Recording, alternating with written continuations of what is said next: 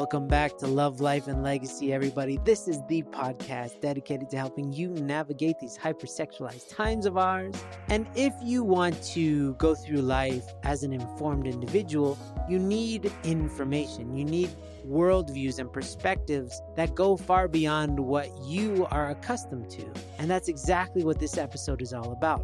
I have interviewed this really cool guy that I met back in New York over 12 years ago. He is a legit guruji, okay? He's a guru, and I don't mean an Instagram guru. I'm talking about somebody who lived in a cave for a while. This guy, he used to tell me about a story about this guy who could breathe through his eye, another guy who lived until he was 123, just a bunch of wild stuff.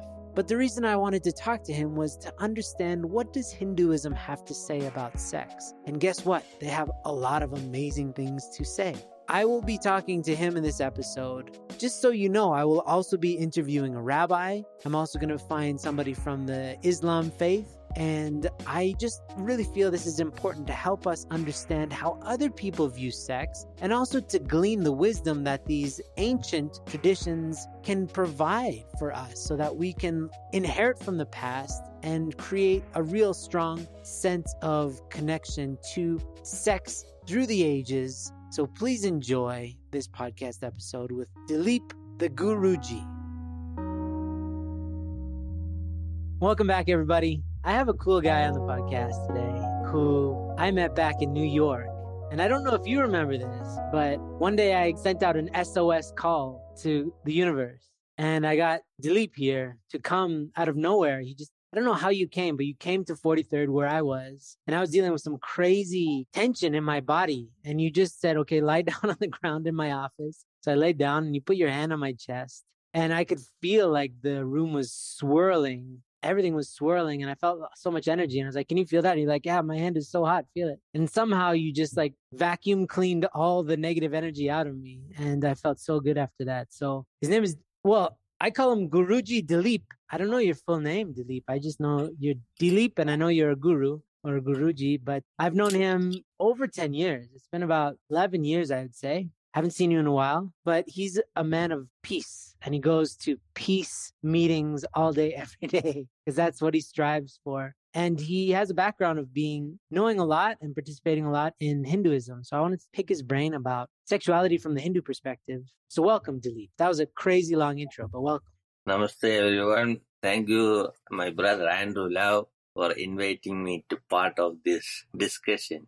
Yeah. So, by the way, you can throw something at Dilip and he won't react. He's committed to being peaceful everywhere he goes. I've never seen you out of context of just being happy and smiley. So thank you for joining us. And so where exactly were you born? Which part of India were you born in?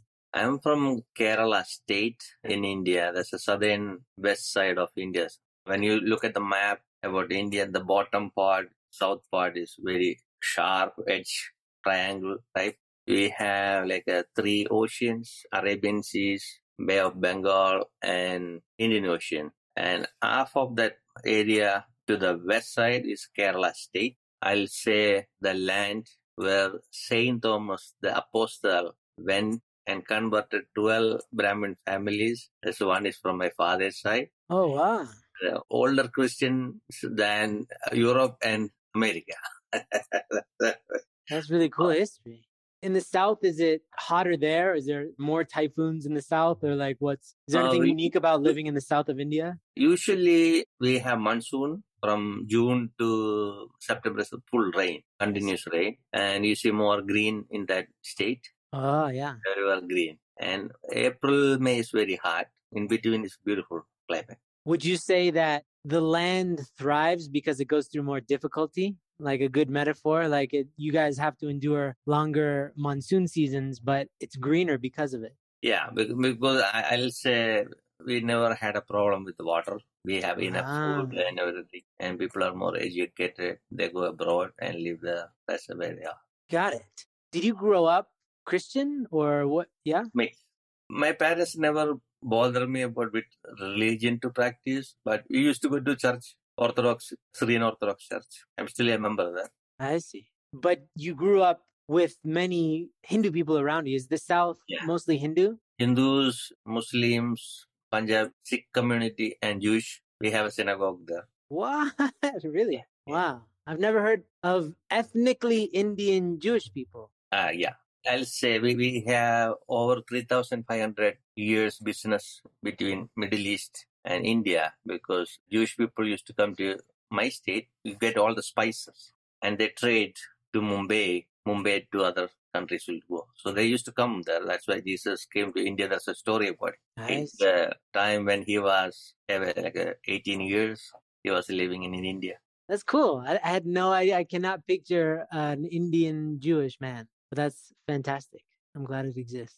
Now, okay, I want to pick your brain a bit about this because a lot of the West views sexuality through the Christian lens, which is kind of a dysfunctional relationship, right? Because Jesus never married. He didn't speak openly about sex because he wasn't qualified, I guess, right? There's a lot of different theories, but he definitely didn't really talk about it. And that void created a lot of confusion. The fact that there wasn't an official word in the New Testament about sexuality, clearly, like instructions, people have had to kind of interpret a lot. But I feel like Hinduism's far older, and it also deals with sexuality more openly, right? There's things about Tantra and things like that. But I feel like the Western perspective is pretty ignorant to that largely. I know there's more interest now. There's new agey people who are kind of revisiting that, but I feel like there's a lot of ignorance. So would you be able to talk to us a little bit about, like in India, the average Hindu family, is sexuality something to be feared or is it kind of openly discussed culturally? In the traditional way, we have a system. A student will go to a master to learn for 25 years. Then they'll have a family and job for 25 years. Then they prepare for renunciation for 25 years and they will leave the family for 25 years. That's the way they structure. What are these last 25 years? What are they doing? They're just sitting? They're just like monks, you know, they focus on the spiritual path. That's it. Wow. Even they will go to forest and live there. That's a tradition now. It's kind of like it's like you're sitting in the lobby waiting for the next life. And in those first 25 years, you're learning about all areas of life from your master. He's teaching you about hygiene. He's teaching you about internal stuff. He's teaching you about sex, everything. Everything. They learn from masters, everything. But usually they won't go for free sex or they won't have a relationship before the marriage. That's a traditional style. Of course, still people have a relationship, you know. Sure. But so that's like the ideal. That's the teaching. Think like sex is a sin. Think sex is a divine action. That's the way we take it. So, but in that paradigm, sex is divine. Is it divine only in certain contexts, like within a committed relationship, or is it any form of sexuality is divine? That's the way they take it. Well, there's a science about sex in Indian culture called Kama Sutra. Kama Sutra. Or Kama Sutra. Okay. They talk about, you know, different positions, how to do it, and all the stuff is there. Usually, masters won't teach to a student because they want to make sure student is matured enough to learn it. Otherwise, they won't, because once people get some knowledge, they don't know what they're going to do. Because this is very difficult for a person to control it. Sure. But what would a kid do? Like, say, a 15-year-old kid who's learning the ways of life from a master. I mean, you start having many hormones, your body's changing, you start to really notice things sexually. What is the guidance there for somebody in that situation? So like in the Christian lens, it's just save it for marriage. Otherwise, it's a sin. This is the one place and we don't educate you about that. You got to figure it out on your own. But anything else will tell you a lot about how much you're going to burn in hell, right? So what's the approach for like a formative 15, 16, 17-year-old? So when you look at the histories, Hindu traditions, they have earlier marriages. Oh, okay. They have arranged marriage. So select a male and female when they are matured, you know. They know the puberty time. So they prepare them to have a marriage. So they arrange the marriage and they cannot have sex. Then they'll wait for that time education finished. Then they'll have the wedding. Then they'll have sex. Even before 25. They had this system.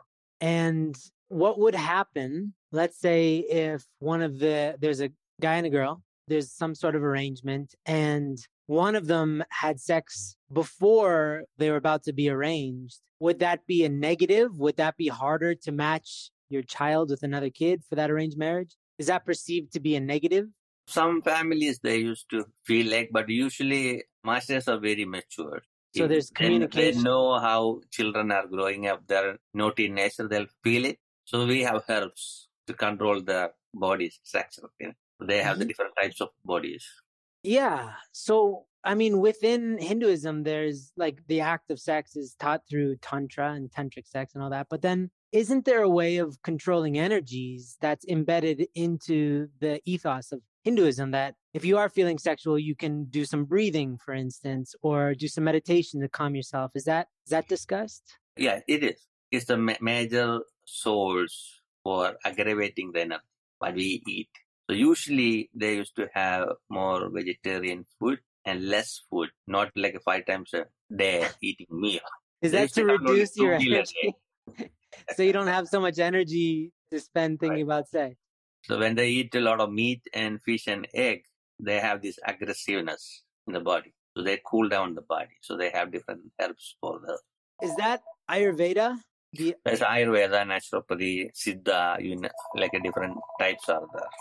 And so Ayurveda, because I remember you told me this once. You said, don't drink hot drinks. And I was like, what are you talking about? Right? Like, how'd you make that up? But you were just talking about the type of body that I am. So what you're saying is that certain foods impact how you feel. And so in terms of being unmarried, there's certain foods that you probably shouldn't eat because it might put you in a sexualized state. Correct. Interesting. So what do you think, what type of food would cause somebody to be more sexually aroused? Is it like meat? You're saying vegetarian? Meat, fish, certain fruits also aggravate. And fasting is a very important role in our system. How often do you fast? Usually, I used to fast like 1 week, water for years. Now I eat 1 meal a day. That's it. So long time. Kind of like intermittent fasting. So I just want to go back real quick, because a couple of weeks ago, I heard a guy talk and he said something. So I doubled back and I researched it, and it's true. But India has the lowest divorce rate in the entire world. They have 1% divorce rate, and they're doing arranged marriages, which is incredible. There's something to be said, right? Yeah, so it is. How much is arranged marriage kind of like a team project where the parents are working with the kids, and how much is like still about getting a dowry, right? Like you're kind of like giving your daughter to somebody for some money kind of thing. How much of it is like now in this modern age, I guess, you're talking with your kids and they're saying, well, I kind of like this guy and all that. How much participation is involved? Dowry is a crime in India now, last 30 years. A dowry is a crime? Crime now, yes. Oh, wow. So a lot of changes happen, and divorce rate went a little bit higher now because of the Western style of life coming up. But still there is a group effort, because when you marrying a person means you marrying the entire family. It's a group system, you know. Yeah. Combined life is there. And society will reject you if they see you are doing something wrong to the family. That will make people doing less mistakes, you know. They just go up. That's the way it is. And sometimes I feel if a male or female, if they're not sexually fit, that will create a problem in their life for a longer period. But they take it because of they had to stand in the community. Yeah. So the families are communicating with each other, and they're trying to see if they're a good fit. And if one family does something sneaky or they're mean, then the rest of their larger community will let them know that that's not cool kind of thing. So there are repercussions. Right. Before going to the court, people will enter in that subject. Yeah, I mean, that's called accountability. And that's so important, because I think, you know, there's no accountability in the Western way of dating. It's just feelings, no accountability whatsoever. And then different forms of arranged marriage, like within our movement, there's some parents that I know that have done some shady stuff. And yeah, it's nice to have accountability. It's not good to like, you know, exile a family or something, but it's good to like let them know, hey, that affects us all when you do stuff like that. All depend upon our imagination, I'll say. Christian or Muslim, Jewish tradition, they have set mind about the sex, sexual relationship. But when you look at the animal kingdom, they won't go and run around sex always. When they need, they will do it. But human beings are not like that. they can do 24 hours. They have the mindset like that. Yeah. So they need the education from the childhood, you know, how to respect. A lot of times you see the male-dominated sex is going on. So that's also not good, you know. It should be, respect should be there, love should be there. The Vedic tradition, they say, if you don't feel love towards each other, do not have a sex. If you want to have a child, have a sex. That's the way they used to teach. So if you don't feel love for each other, don't have sex. Does that mean even if you're married, but you're not feeling loving towards each other, do not have sex? First feel loving, then have sex. Correct. Amazing, yeah. That's means what it is divine. It is divine. Yeah, divine, because it's about spirit. It's about something higher than the body. Is there any discussion openly in the texts of Hinduism or formal teachings about masturbation and just having sex with yourself? Usually those things they never talk about, but my experience with the master, they talk about it. You know, the masters talk. So the energy or the hormone changes, children want to do it. But that's the time the elders will know this is happening. So they will take care of them. They talk with them. Now they know they are getting ready. That's the time they arrange the marriage. Their bodies are getting ready. Yeah, that's interesting. Because I mean, we educate a lot of people on how to harness that energy because it's a very creative and powerful energy. But we don't have any definitive teachings. You know, everybody's kind of a little bit different. Do you have any effective breathing techniques that you know that, or anything that you do to not just sexuality, but like to focus your energy? Do you have anything, any recommendations? That is the alternative breathing technique called Anulom Vilom. You'll use one nostril, breathe in and exhale through the other one. And so you breathe in through which nostril? The left one? Left will start. Inhale. Okay. Close it and exhale through right. Inhale. Close it. Exhale to left. Like 10 times a day we'll do that. So it will balance our energy in the body. So that balances your energies. Correct. Interesting. I like that. And so you would do that just throughout the day? No, you need only morning 10 times and the evening 10 times. That's enough. Oh, I see. Then another thing is make a person always busy with the different things, not allowing them to sit. And we never allow our family members to watch pornography or any other stuff. Not getting how do you not allow people? Like India has great Wi-Fi, I'm guessing. Any country with a lot of people, their Wi-Fi is so much better than America. No, now they watch it because it's all around the globe.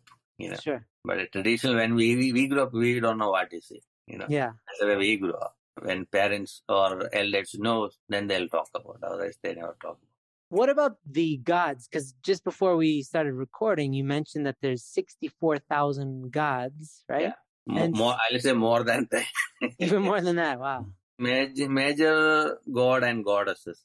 Only in Hindu culture we can see a male god and a female god together. Okay, that's cool. Other religion, you know. Major one is Brahma, Vishnu and Shiva and their wives. And they have families, you know. Really? But same time they have restricted family life. They have a spiritual path. So very interesting to read all of this stuff. And they all always talk about male and female equal in the energy level. So it's about harmony, balance. Correct. And did the gods, were they clear about sexuality? Because I know like the Greek gods were really more human than gods in terms of their sexual problems, right? But what about in Hinduism? Oh, we have a god only for sex, Kamadeva. Say it again. We got to remember this. We have god only for sex. That's what's a Kamadeva. Name? Kamadeva. Kama. Deva. Right. And so that's where Kama Sutra comes from, is from this Kama. Right. So what does that name translate to? You know? Sexy pants? Sanskrit, from Sanskrit name. And is that the full name, or does Kama mean, because Kama is desire, also desire. Actually, desire. Desire. Okay. Right. Deva means God.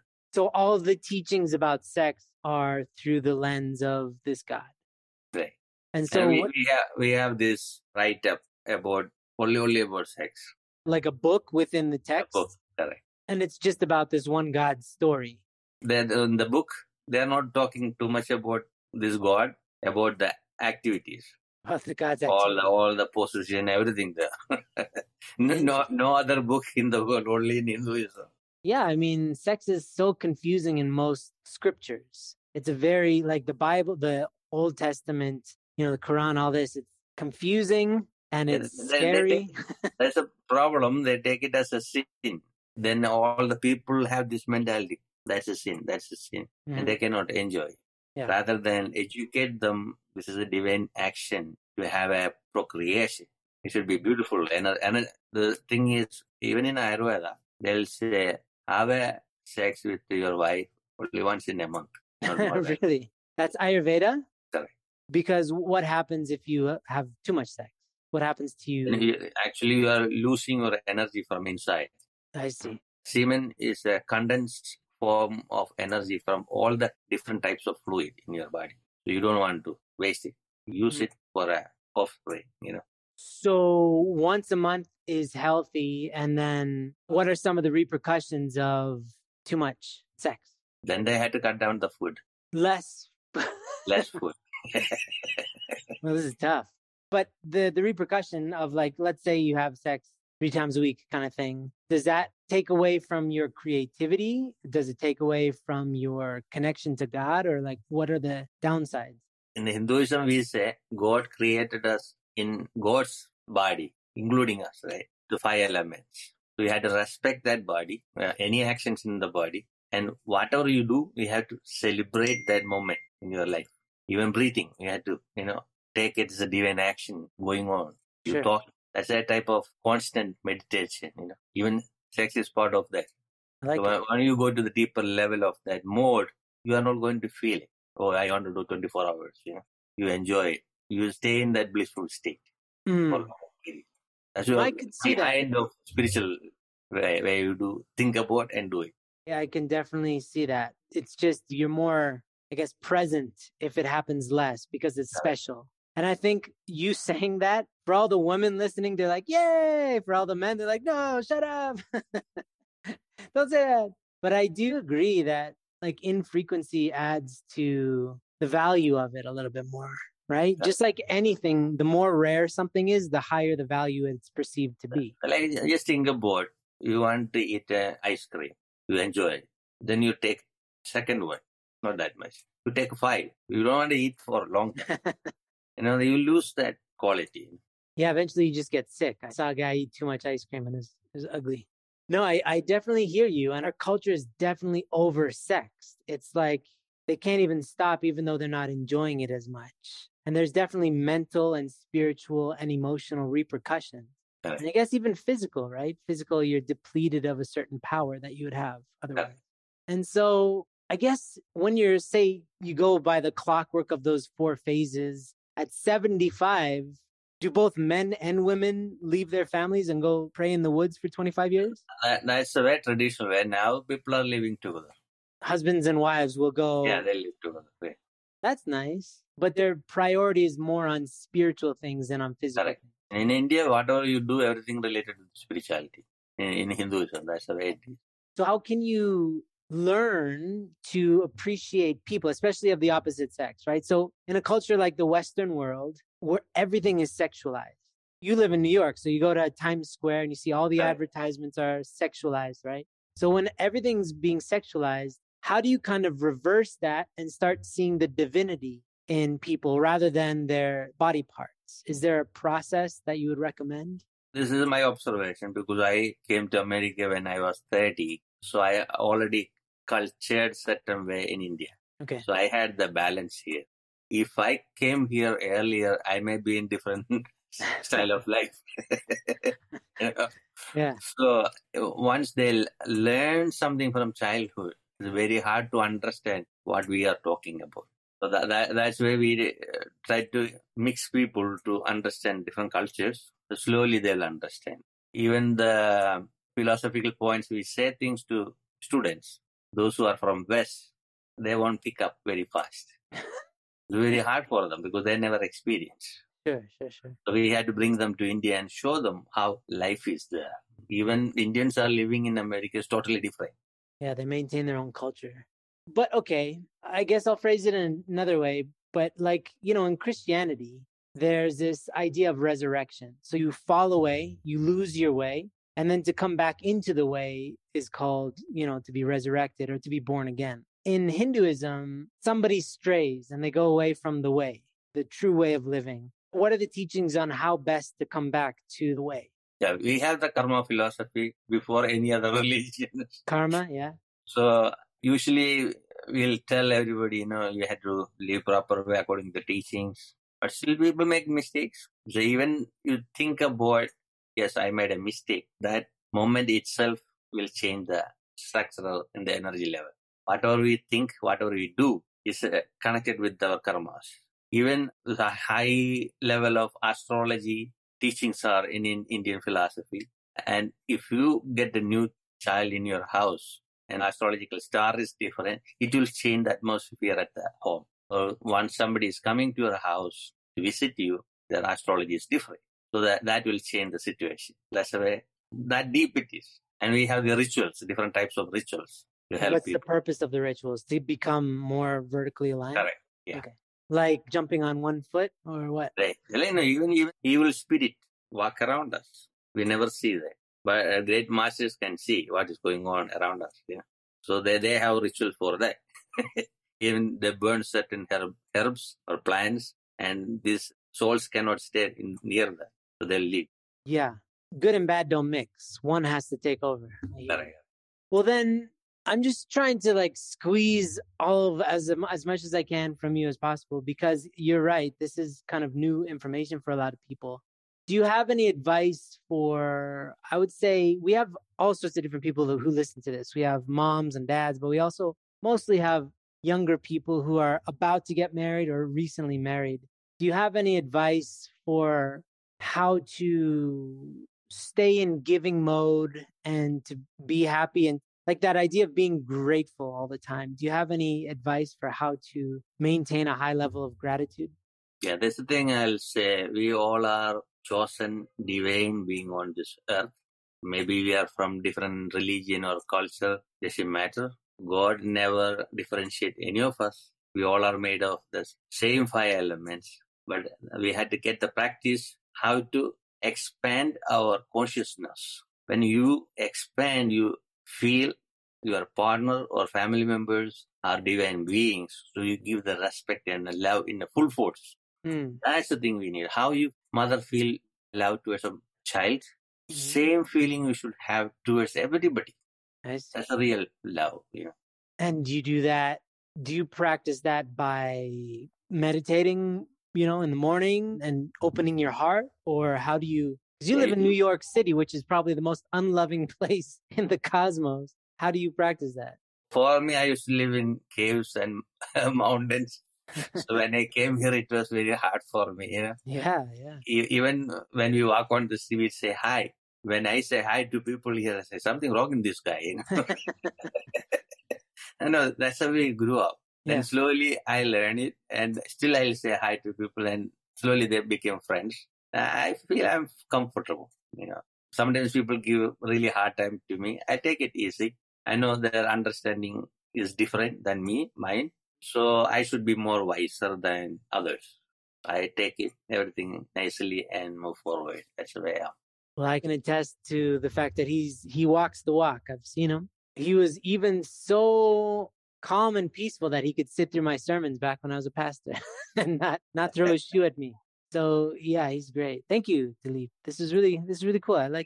I really feel like the whole story is, taking bits and pieces and creating a story that makes sense from all different cultures, because God was speaking to all sorts of different people at different times. And the more that we can create this new world that's forming with all the wisdom from the different areas, and sex, I think, we've been talking a lot about it, but that plays such a huge role. And in building the future, obviously, it's how the future is made, but our ability to have a healthy relationship with sex is so important for a peaceful society. You work at the UN a lot. The UN has a very difficult record with sex, right? Right now, so many things are coming to the surface about they don't have that under control at all. And so, yeah, I really appreciate your perspective and your wisdom.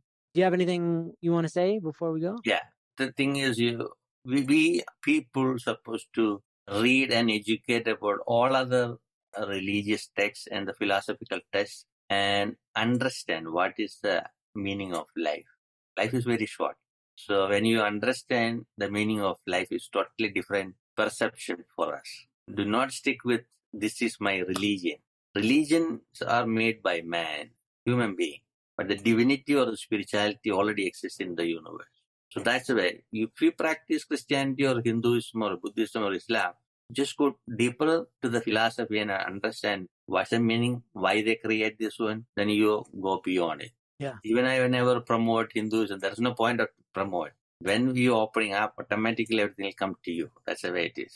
We had to open up first. Even if I was very interesting to walk through the Jesus path. I went to Israel and Palestine and all of that stuff and see. And somebody told me Jesus had a relationship and family. That's a hidden story. So even stories from Bible or any of the textbooks, we don't know this is real or not. Sometimes people make up stuff, you know. One example, I'll say, Adam and Eve are the first people on earth. But the same Old Testament talk about other people, you know, but that neighborhood, maybe. Sure. People don't know about the other side of the world. Those days are different.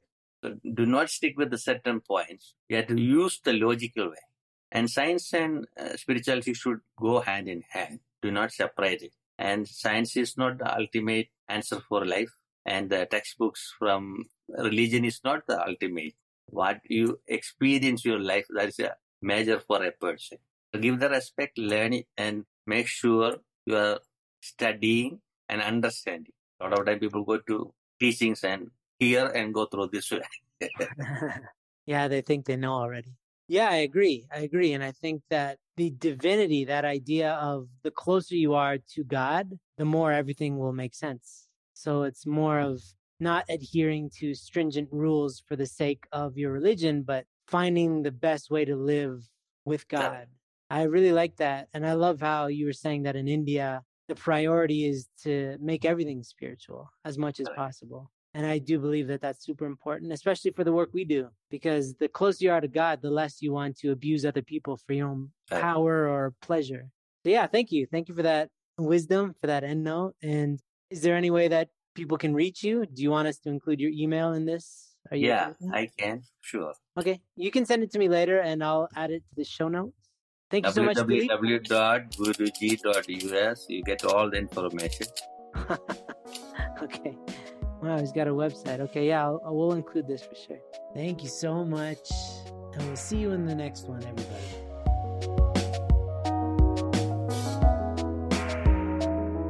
Hey, before you go, I wanted you to consider checking out High Noon Connect. So if you go to our website, highnoon.org, you'll notice, first of all, we have a brand new website, which is beautiful. And also, you'll notice that there's the opportunity to join High Noon Connect. The essence of what High Noon is morphing into is a community.